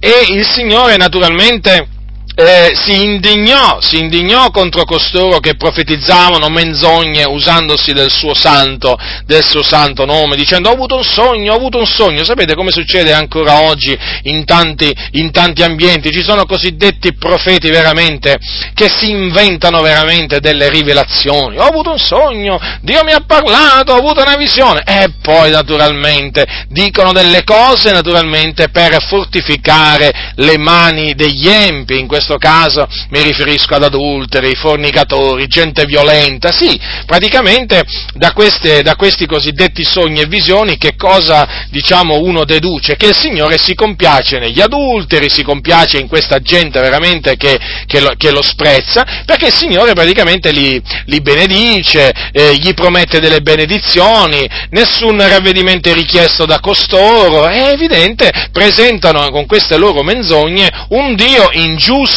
un Dio ingiusto, non un Dio santo, ma un Dio veramente che non ama, che non ama la santità. E allora il Signore il Signore pronunciò, eh, pronunciò, il suo giudizio contro questi profeti eh, che lui accusò di rubare, che si rubavano gli uni agli altri le, le, le sue parole. Eh, profeti che facevano parlare la loro propria lingua, eppure dicevano il Signore ha detto, il Signore dice. E il Signore venne contro di loro perché tramite le loro menzogne traviavano il suo, il suo popolo, con quella loro temerità, con quelle loro menzogne. Vedete, il Signore non l'aveva mandato e questi si erano messi a correre, il Signore non aveva parlato e questi si erano messi a parlare, ma il Signore che cosa disse? Vi coprirò d'un obbrobrio eterno. Questo è l'ultimo versetto del capitolo 23 e di un'eterna vergogna che non saranno mai dimenticati. Vedete ancora una volta il giudizio tremendo del Signore, fratelli. Ancora il giudizio tremendo di Dio contro gente che pratica la menzogna, contro gente che dice menzogne.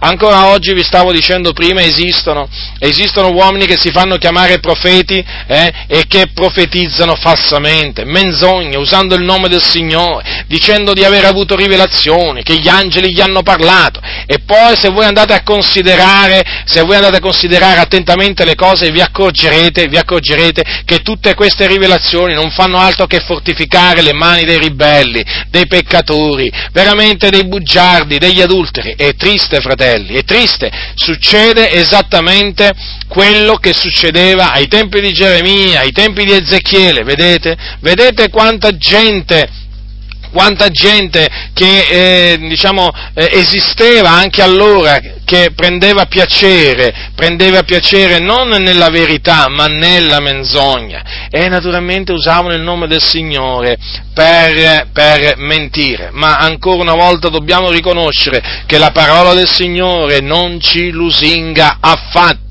Quelli che dicono menzogne, fratelli nel Signore, hanno assicurato il giudizio di Dio. Ecco perché vi, vi parlo in questi termini, naturalmente, affinché veramente ognuno di noi sia preso dal timore di Dio e affinché ognuno di noi si studi di dire solo ed esclusivamente la verità al suo prossimo, senza inventarsi alcunché. E se mai avvenisse, e se mai avvenisse che nel nostro parlare si trova una parola mendace perché detta inavvertitamente, detta involontariamente e ci viene naturalmente questo fatto presente, allora riconosciamo il nostro peccato, confessiamolo al Signore e abbandoniamolo, perché è questo che il Signore vuole da noi. Certo, perché sapete, si, mo- si, può anche dire una menzogna involontariamente. Vi voglio raccontare una testimonianza personale. Tanti e tanti anni fa mi trovavo, mm, mi trovavo in un paese qua vicino ed ero fermo, diciamo, lungo la strada, aspettavo, aspettavo un bus. E mi ricordo che ehm, ehm, Ero, probabilmente ero sovrappensiero, adesso chiaramente ricordare esattamente quei momenti non è facile, comunque mi ricordo che si avvicinò una macchina e eh, sapete come su, succede, no? talvolta qualcuno si ferma con la macchina, tira giù il finestrino per chiederti un'informazione. E mi ricordo mh, mm, che questa, mh, mm, questa, persona mi chiese una informazione su dove si trovasse un determinato edificio eh, che non ricordo esattamente quale edificio, comunque sia, mi ricordo, però mi ricordo questo, mi ricordo che non gli dissi la verità, perché ehm, lui mi disse, ma senta, mh, mm, ma lei sa dov'è questo edificio, sa come arrivarci? E io dissi di no, dissi di no, e non so perché, non, non lo so perché dissi di no, perché evidentemente in quel momento pensavo proprio di non saperlo, ma sta di fatto che appena quella, quella macchina se ne andò via, pensa, pensandoci bene, riflettendo a quello che avevo detto, mi accorsi di avere detto una menzogna. Mi accorsi di avergli detto una, una, cosa sbagliata a quella persona, perché io sapevo dove si trovava quell'edificio e anche come arrivarci. E mi ricordo che lì veramente, in quel momento, proprio in quel posto, veramente alzai gli occhi al cielo e dissi, Signore, riconosco di avere detto una menzogna, lo sapevo, come ho fatto a dire che non lo sapevo, e veramente mi sono pentito e ho chiesto perdono, perdono al Signore. Questo naturalmente perché? Perché non l'ho fatto volontariamente. Vi confesso, non l'ho fatto volontariamente, l'ho fatto involontariamente, ma l'ho fatto, e questo naturalmente davanti al Signore, non è che mi giustifica, però sta di fatto che nel momento in cui riconobbi di avere detto una cosa non vera, dissi Signore ti chiedo perdono.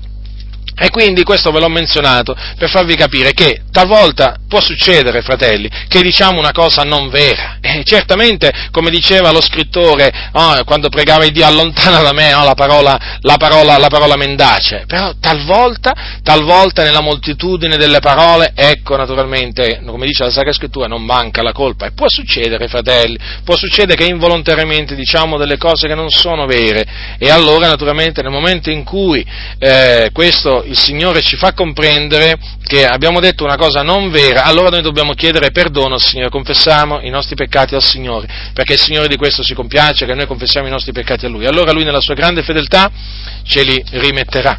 Ora voglio terminare naturalmente questa mia eh, confutazione con Anania e Safira.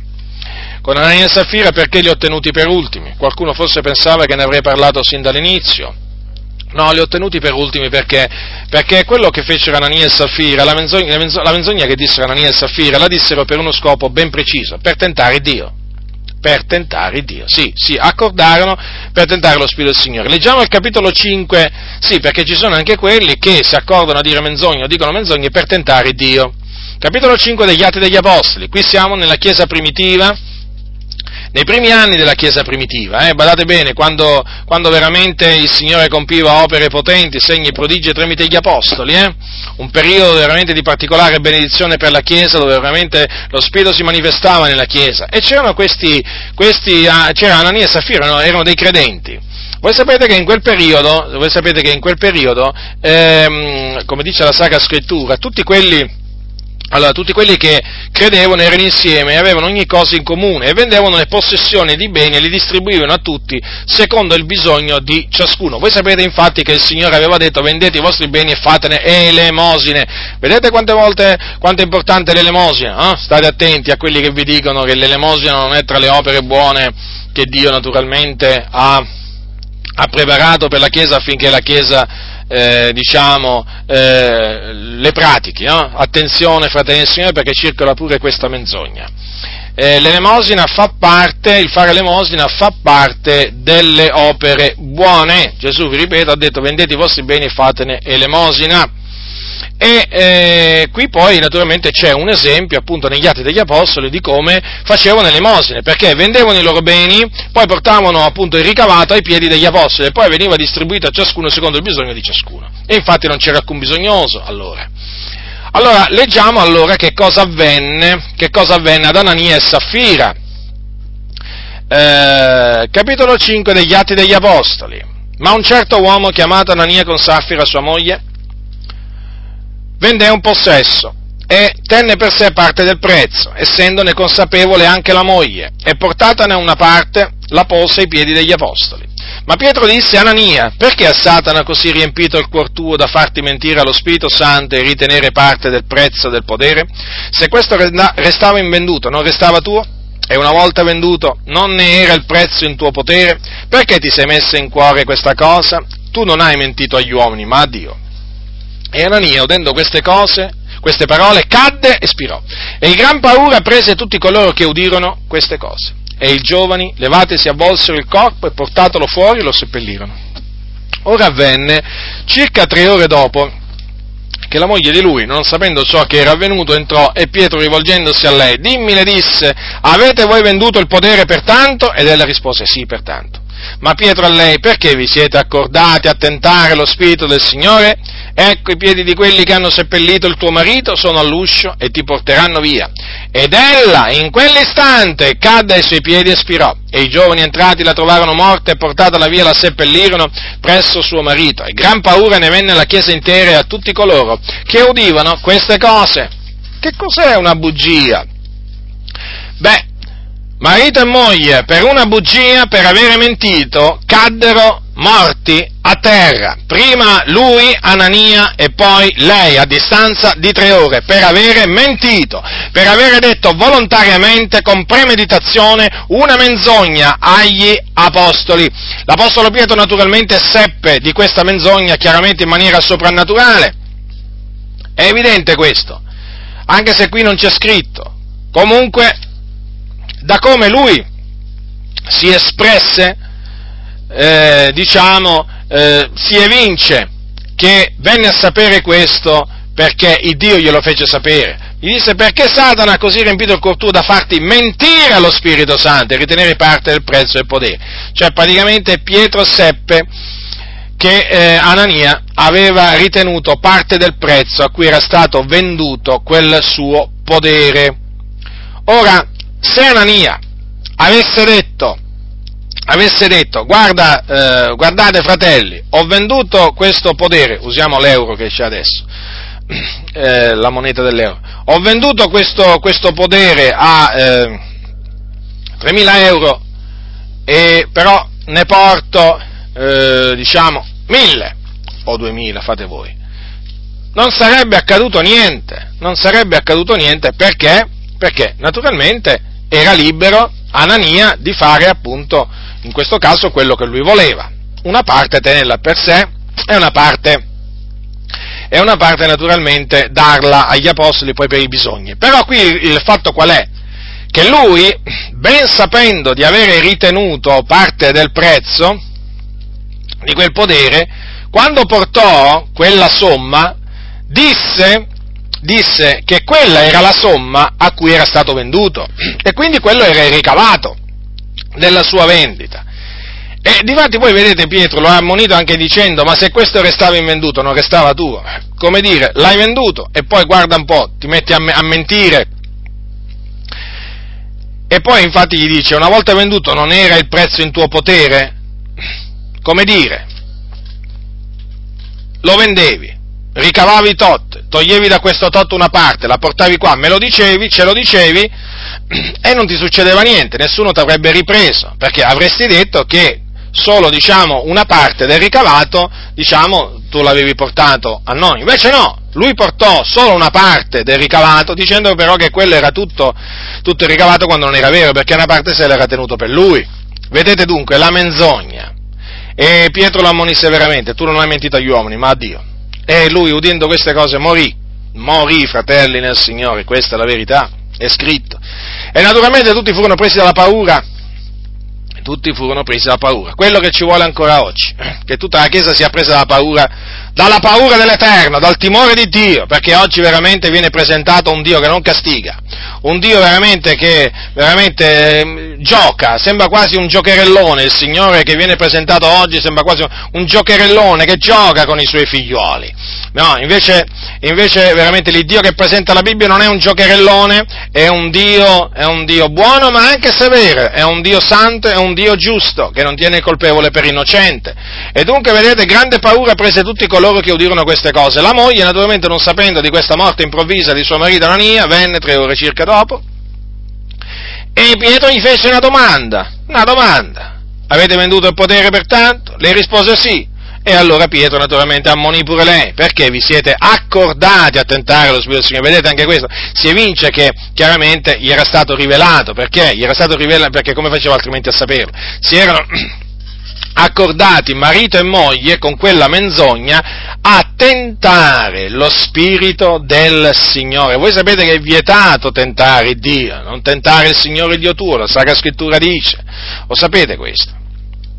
Ed ecco che anche lei fece la stessa fine, lo stesso giudizio che si era abbattuto poche ore prima su Anania, suo marito, si abbatté pure su di lei.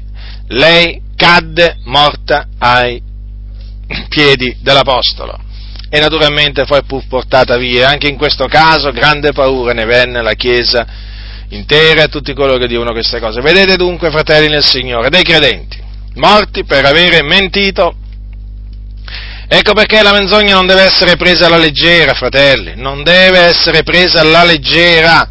Alla luce, vedete, di quanto vi ho detto, è evidente che la menzogna non può essere presa leggera, non la dobbiamo prendere alla leggera, anzi la dobbiamo odiare, detestare, fratelli. E se ci accorgiamo, lo ribadisco, di aver detto involontariamente una menzogna, eh, ma anche volontariamente, eh, diciamo anche questo perché chiaramente può esserci pure qualcuno che ha detto volontariamente una menzogna. Fratelli, confessiamo, confessiamo i nostri peccati al Signore, abbandoniamoli affinché riceviamo misericordia da parte di Dio, perché lo ribadisco, l'ira di Dio viene sui bugiardi, su quelli veramente che prendono piacere a dire menzogne, su quelli che dicono menzogne. Dunque, non facciamo della menzogna il nostro rifugio, diciamo sempre la verità, come dice la Sacra Scrittura, bontà e verità non ti abbandonino mai, legatele al collo, scrivile sulla tavola del tuo cuore. Veramente dobbiamo veramente sempre pregare il Signore affinché allontani da noi la parola mendace. E sapete, è importante dire, dire, la verità, perché? Perché siamo membri gli uni degli altri, siamo membri dello stesso corpo, e quindi io devo dire a te la verità e tu devi dire la verità a me. No? Tutte le cose che voi volete che gli uomini facciano a voi, fatele voi pure a loro. Ti piace che ti venga detta la verità? Ti piace che ti venga detta la verità, eh? Sì, e allora di pure tu la verità agli altri. Questo è importante, fratelli. Quindi è dimostrato biblicamente che Dio odia la lingua bugiarda, che Dio detesta le menzogne, che Dio punisce coloro che dicono menzogne. E quindi nessuno vi seduca, nessuno vi seduca con vani ragionamenti, come ma sai, dai, ogni tanto una bugia, ma che male c'è? No, no, il male c'è. Il male c'è e non vi fate ingannare da quelli che vi dicono pure ma tu vedi il male dappertutto, ma pure in una bugia piccola piccola, la bugia è bugia, la bugia è bugia e basta, la menzogna è menzogna. Voglio dire, noi dobbiamo parlare in verità, come facevano gli apostoli, come faceva Gesù. Che sono le bugie? Le bugie non devono far parte, diciamo, della nostra vita, le menzogne non devono far parte della nostra vita, le devono veramente tenersi alla larga dalla nostra vita dai nostri confini, perché nei nostri confini ci deve essere solo la verità, solamente la verità, fratelli nel Signore. Beati veramente coloro che si cingono della verità, coloro che dicono sempre la verità. Perché? Perché il Signore prende piacere, prende piacere in, in costoro. Il Signore non prende piacere invece in costoro che fanno i furbi, che ingannano gli altri con la loro temerità, con le loro menzogne, quasi che il Signore non ascoltasse, quasi che il Signore non ci facesse caso. Ma cosa vuoi che il Signore pensi alle bugie che dico io, qualcuno dice. Il Signore ci pensa e come, perché il Signore veramente, il Signore ha piantato l'orecchio, ha formato l'orecchio, vuoi che non ascolta il Signore quello che noi diciamo, ascolta tutto quello che noi diciamo e quindi massima attenzione a quello che noi diciamo, fratelli nel Signore, lo ribadisco, sulla nostra bocca ci, siano, ci sia sempre la verità, sempre fratelli, sempre, non, non allontaniamoci mai dalla verità.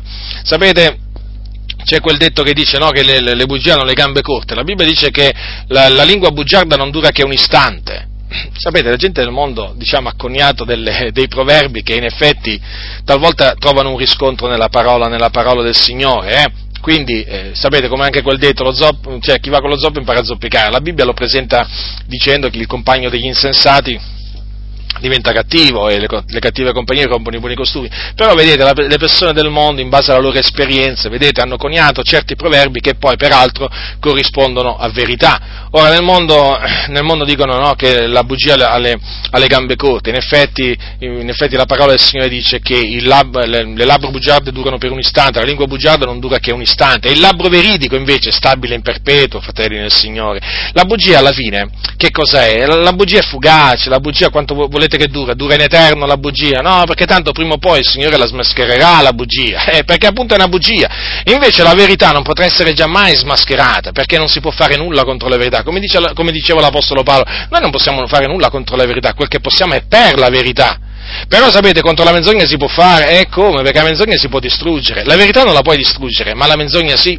Quindi, vedete, c'è sempre, diciamo, un, um, un, risvolto positivo nel dire la verità. Perché? Nell'agire in verità. Perché la verità nessuno la può confutare. Invece, se uno dice menzogne, quella menzogna lì è confutabile, è confutabile, è smascherabile. La verità non è smascherabile, perché appunto è la verità.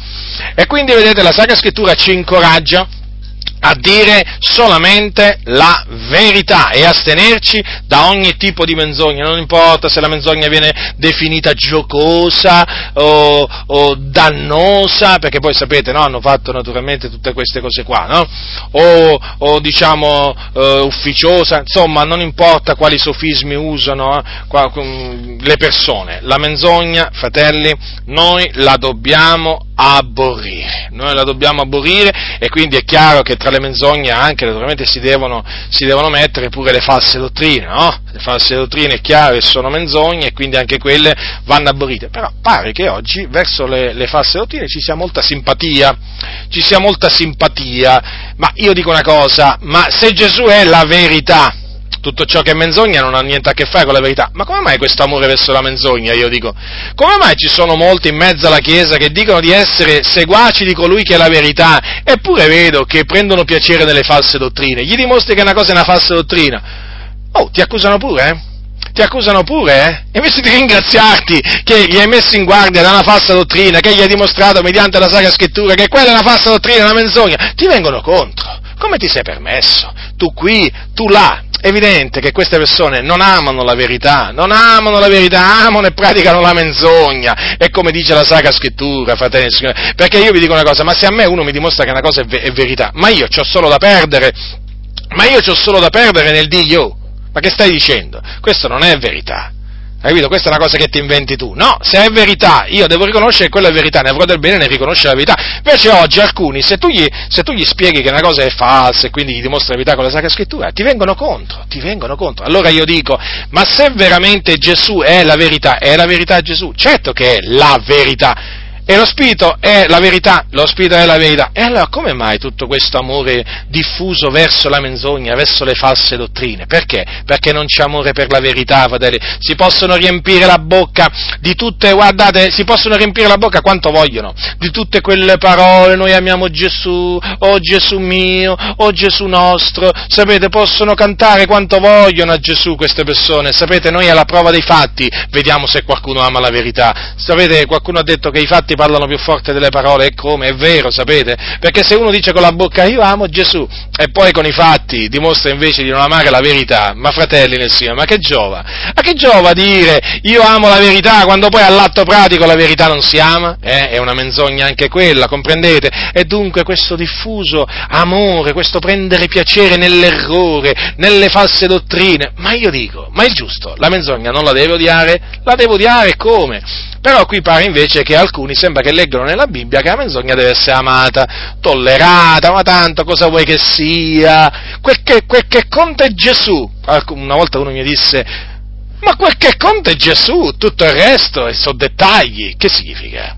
Ma che significa tutto il resto sono dettagli?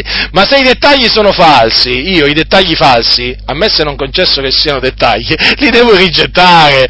Non è che se perché, perché sono dettagli, eh? A me se non concesso che siano dettagli, beh, dai che sono dettagli menzogneri, ma sì, dai, mettiamoli sul carro. No, fratelli nel Signore, no, fratelli nel Signore, o dettagli o non dettagli, le cose mendaci, le cose false, noi non le vogliamo. Se le tengano loro, dato che loro amano, praticano la menzogna, ci prendono piacere e se ne tengano loro, ma noi non vogliamo le cose false. Se qualcuno vorrebbe farci nascere l'amore per le falsità, per le menzogne, no, si è sbagliato proprio. Noi le menzogne le detestiamo e le confutiamo per questa ragione. E quindi coloro che confutano le menzogne, le false dottrine, naturalmente, eh, sono da ammirare, sono da stimare, non sono da disprezzare, come invece oggi naturalmente succede in molti, in molti casi, chi che sia, chi che sia sia, perché? Perché quello ha smascherato una menzogna. Io quando faccio un esempio, io quando leggo un libro, mh, mm, per esempio, quando ho letto un libro di un battista che per esempio, eh, facciamo un esempio, eh, confutava il cattolicesimo, eh, quando lo confutava giustamente, eh, beh, io riconoscevo che quello che diceva era giusto, e quindi, diciamo, prendevo piacere, no? Qui non è una questione di essere pentecostale, battisti, metodisti e così via. Qui è, una questione di essere a favore della verità, di dire la verità. E quando viene detta la verità, dimostrando che una determinata cosa è falsa, una determinata falsa eh, dottrina, una dottrina è falsa, eh, insomma, bisogna, bisogna, riconoscere la verità. Chi non lo fa è uno stolto, chi non lo fa è un insensato. Purtroppo oggi ci sono molti insensati in mezzo in mezzo, in mezzo, alla Chiesa, sapete, si credono, si reputano savi e intelligenti, si riempiono la bocca di tante parole sull'amore. Questi sono esperti nel parlare di amore, esperti tra virgolette, stanno sempre a parlare di amore. Oh, quanto amiamo Gesù, oh, quanto amiamo Dio, oh, quanto amiamo, quanto amiamo, quanto amiamo, poi alla prova dei fatti, chissà perché amano le false dottrine, c'è qualcosa che non va, no? C'è qualcosa che non va, è come se c'è qualcosa che non va, non c'è coerenza, c'è contraddizione, queste persone sono doppie e da queste persone bisogna guardarsi, per la verità deve essere il popolo del Signore, il Signore ha dato una bandiera a quelli che lo temono affinché si levano in favore della verità, fratelli del Signore, e quelli che si levano in favore della verità eh, non sono dei talebani evangelici, non sono veramente persone che hanno perso il, senso, il, il senno, non sono persone che non capiscono niente, che sono da disprezzare, sono persone da ammirare, pregare, perché si levano a favore della verità. Quelli che si sono levati sempre a favore della verità nel corso della storia, guardate, fratelli del Signore, che hanno un premio hanno un premio, non sottovalutate l'opera di smascheramento delle menzogne che è stata fatta nel corso della storia, perché noi, grazie a Dio, siamo oggi quello che siamo, anche grazie veramente a quello che Dio ha operato tramite i nostri predecessori che si sono levati in favore delle verità. Non seguite l'esempio di quei codardi in mezzo alla Chiesa che non hanno il coraggio veramente di dire ah contro i falsi profeti, contro i falsi dottori, contro i falsi apostoli, i falsi, i falsi pastori. Non hanno il coraggio di dire A. Pensate voi se hanno il coraggio di dire B, C, D e il resto sono dei codardi. State lontano da questa gente, non importa come si chiama, non importa di quale denominazione, state lontani.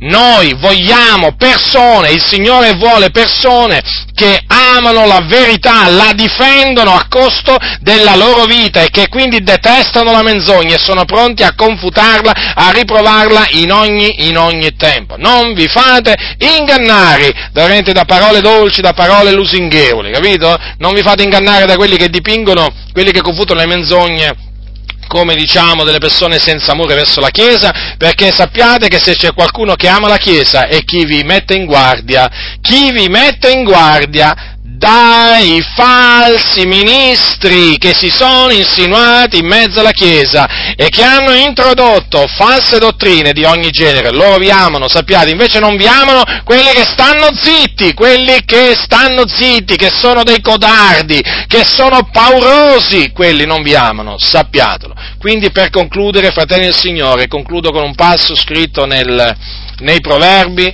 è un passo naturalmente che ho prima ho citato e lo voglio eh, ribadire. Capitolo 3 dei proverbi, versetto 3, versetto 4, bontà e verità non ti abbandonino, legatele al collo, scrivile sulla tavola del tuo cuore, troverai così grazia e buon senno agli occhi di Dio e degli uomini. La grazia del Signore nostro Gesù Cristo sia con tutti coloro che lo amano con purità incorrotta.